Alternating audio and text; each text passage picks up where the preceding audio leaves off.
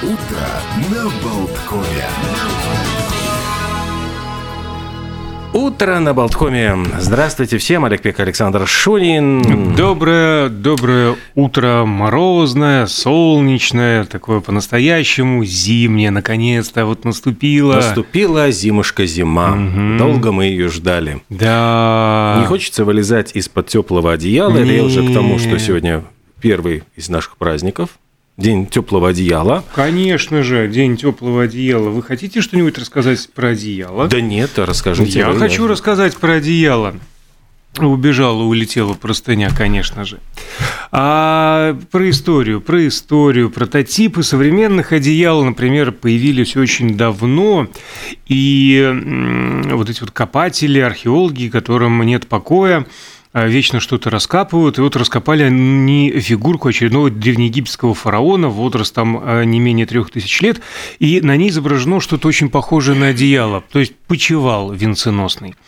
А, но в письменных документах одеяла упоминаются, начиная со второго века до нашей эры. Так шкурами же, небось, укрывались. Ну, это тогда еще письменности не было, когда укрывались шкурами, а вот финики за собой записывались, э, записывали... э, Вот, мол, Укрылся двумя шкурами. Так и пишу, значит, сегодня. Ну да, потом в Древнем Риме, конечно же, а в Древней Азии одеяла массово начали производиться в Китае, затем в Индии, и за счет климата можно было думать э, больше не о теплопроводности, а о красоте и э, мягкости изделий в ущерб вот этим вот у- утеплительным а, качествам. Ну и начиная с 3-4 веков до нашей эры в Китае в том же самом получили широкое распространение шелковые одеяла. А Когда в Европе они появились, э, современного типа именно, э, точно известно, в 1340 году английский ткач фламандского происхождения Бланкет, между прочим, ну вот английское слово Бланкет, одеяло,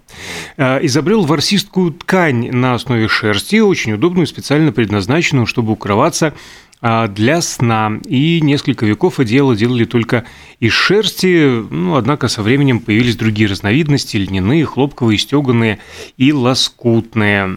Кстати, вот из лоскутных материалов, там, я помню, была какая-то очень удивительная история.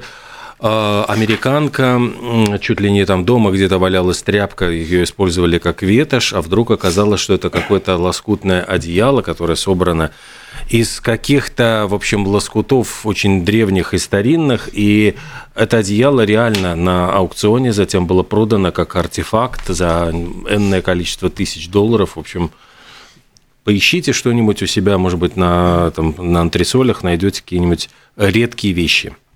Ну да, лоскутное одеяло. Да, в принципе, на этом можно и заканчивать. В некоторых э, народах, у некоторых народов, в некоторых культурах э, одеяло, в принципе, элемент а, культуры. И если бы не появились восточные ковры, то, скорее всего, до сих пор у некоторых считалось бы украшением дома, потому что так оно и было, когда не было машинного производства, народ пользовался одеялами ручной работы, и эти изделия старались вешать на видное место, так сказать, в красный угол избы, буквально рядом с иконой. А Сегодня такой очень, я бы сказал, стрёмный праздник, э, день прогуливания уроков. Ну, собственно, все мы знаем, сколько способов можно придумать, отговорок для того, чтобы не пойти в школу, и внезапно подскочившая температура, и что-нибудь еще. Но совсем, в общем-то, пропускать занятия, конечно, нехорошо, но считается, что в этот день а, прогуливание уроков, ну, такой вот, типа, можно. Типа можно? А, типа можно и сообщить учителю или родителям о том, что прогуливаешь а, по телефону. Сегодня, кстати, сразу вот, ну, и день рождения телефонного аппарата отмечается, и почему-то вот именно в Канаде отмечается день Александра Белла, конкретно вот изобретателя телефонной, ну, телефонной передачи звука на расстоянии. А, да, и э, несколько слов хотелось бы сказать о телефонах и о, о современном виде, о мобильных. Мобильников в мире больше, чем людей. А разговоры по мобильному телефону за рулем – это самая частая причина автомобильных аварий. Так что, пожалуйста, срочно, кто сейчас за рулем и в мобильнике, вылезайте. Нас можно слушать и пока hands-free как-нибудь. А большинство продаваемых в Японии телефонов водонепроницаемые, потому что многие японцы не расстаются с мобильниками даже в душе. А, любопытный факт. Современные смартфоны, то есть у нас в кармане вот эта коробочка в разы мощнее, чем компьютеры, установленные на космических кораблях, доставлявших американских астронавтов на Луну и обратно если можно себе это представить.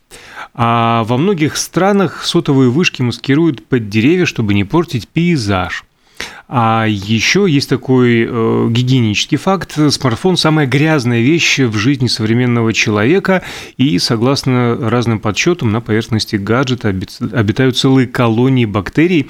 Скажем, на ободке унитаза их намного-намного меньше. А есть новая даже массовая фобия – номофобия. Это навязчивый страх вдруг остаться без телефона а минимум 100 тысяч англичан ежегодно роняют свой смартфон в туалет. Еще, еще, еще. Согласно различным подсчетам, среднестатистический житель развитых мировых стран пользуется смартфоном в течение дня около 110 раз. Я меньше. Ну, речь же идет... Я порчу статистику. Не, не только, что позвонить э, и, и написать смс ну и просто дотронуться, нет ли каких-нибудь очень важных сообщений. Ой, ой, ой, ну, э, хорошо.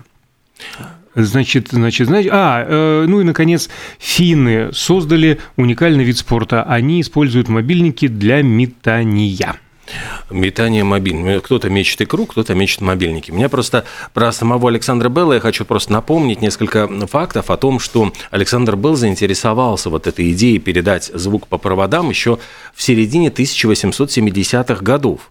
И э, получил он затем уже патент в 75-м, но интересно, что до этого он встречался с физиком Джо, Джозефом Генри, чтобы обсудить всякие эти идеи. И этот физик ему посоветовал, говорит, слушай, ты только не публикуй свои научные работы, потому что, ну, типа, поделишься своими мыслями, идеями, вот тебя и обгонят на повороте. Мы же все прекрасно помним, что через полчаса после Александра Белла прибежал в патентное бюро другой, значит, э, изобретатель, который тоже с такой же заявочкой хотел значит, свое, свое изобретение зарегистрировать. Но опоздал, помним Александра Белла. И поэтому в песне поется не вот э, фамилия воспевается того второго, а «You can ring my bell». Да, Ring my bell. затем, короче говоря, в 76 году он получил патент, и за три дня до этого он совершил первый телефонный звонок. И вот опять-таки, ведь это такой достаточно курьезный факт, э, что... Первая ругань, прозвучавшая по, по телефону? Ну, почти, потому что произошло это совершенно случайно. И в этот день Белл и его ассистент Томас Уотсон проводили опыты с жидкостным передатчиком, который производился, значит, использовался в конструкции телефона, и помощник Уотсон вышел в другую комнату. В этот момент Белл Внимание, случайно пролил на брюки кислоту из батареи. И вот я не могу поверить, что он крикнул, мистер Уотсон, идите сюда, я хочу вас видеть. Скорее всего, прозвучало, да, и мать была упомянута мистер Уотсона. Кислота э, как-то разъедает мои парадные брюки. Надо да, с этим вот, что-то делать. Как-то очень так литературно. А, ну и легенда гласит, что Уотсон не слышал крика Белла из комнаты, почему непонятно, но якобы услышал отчетливо его голос в приемнике телефонного аппарата. И когда он вернулся в комнату, он, в общем, сказал, говорит, господин Белл, смотрите-ка, я услышал вас в этом аппарате, и они начали уже в этот день тестировать, меряли местами, там тыкали проводочками, и, в общем, в разгоряченное, понимаю, что-то уже говорили в эти рупоры. Вот. Сегодня же еще в продолжение э, тематики практически а такой забавный праздник в Соединенных Штатах, э, национальный день ты будешь услышан. Ой, ну это, да, но здесь Речь не... о другом, да, конечно, другом, конечно. но как звучит-то? Э, речь просто идет о том, что владельцы малого бизнеса и начинающие, в общем, стартаперы могут в этот день как бы заявить о себе, ну, то есть постоять за себя, за свои идеи, э, попретендовать на свою долю рынка. Ну, и это считается поводом, чтобы составить бизнес-план, написать стратегию и, в общем, чтобы тебя услышали во всем мире. И тут еще можно связать э, воедино два праздника. День энергии растений, посвященный растительным продуктам, растительной вот диете, Знаешь, овощам, это фруктам. Мне очень нравится день, там нам празднуется день поросенка, в этот день жрем сви- свиные ребрышки. Ну, то есть поросята очень довольны, конечно, радуются больше всех. И то, собственно говоря, день энергии растений, то, что растения, вот, бу- бу- будем жрать больше растений. А вы съедим. хотите все равно поросенка? Да- Даже в этот ну, светлый день? Нет, ну вот получается, что как бы праздник не, не поросенка, а растений, а едим мы все, веганы все равно их сжирают. Ну, поклоняются таким образом, а пропускают через себя эту энергию и так далее. Все равно же все возвращается в природу. А День тюльпанов э, конкретно сегодня, вот э, такие Накануне, энергичные вот тоже. прямо вот вообще, вообще Да, 8 марта. да, Где-то да, я да, да. читал очень хитрые советы, как сохранить тюльпанчики подольше. Ну, э, говорят, Не что... срезать, видимо. Нет, ну как, э, уже срезаны, если вот вам принесли букетик, а не ставить на солнечный прямой свет, не э, ставить рядышком с батареей, чтобы ну, не шло тепло. А, по-моему, э, тюльпаны не любят нарциссы ну, в, одном, э, ну, в одной вазе. И там были еще несколько каких-то хитрых. Вот на, на миксере можно посмотреть в приложении к э, Mix News. Очень много советов, как сохранить тюльпаны подольше. Срезанные. Ну и несколько тоже интересных, забавных таких фактов э, об этих цветах. Э, В мире примерно 150 различных видов, а появились они на планете а, 15 миллионов лет назад. А в голодные Кто же их нюхал, если человека не было? Динозаврики. Может, вы... Что там было в песне? Динозаврики. Может, Ну, вы попрятались в попрятались Африке, в в Африке, да, и жуете там тюльпаны на завтраке. В песне же все воспето было, да.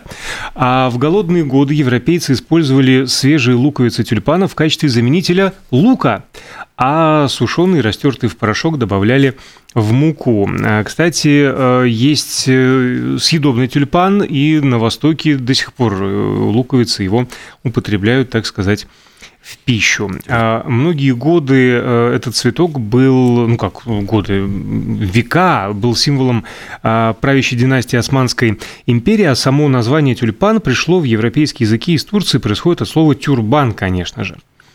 А в начале 17 века во Франции луковицы тюльпанов стали предметами ажиотажного спроса. А в Стоило это всё- Голландии? и в Голландии тоже потом перекинулось. Ну и все мы помним замечательное тюльпан произведение а, «Черный ну. тюльпан», да.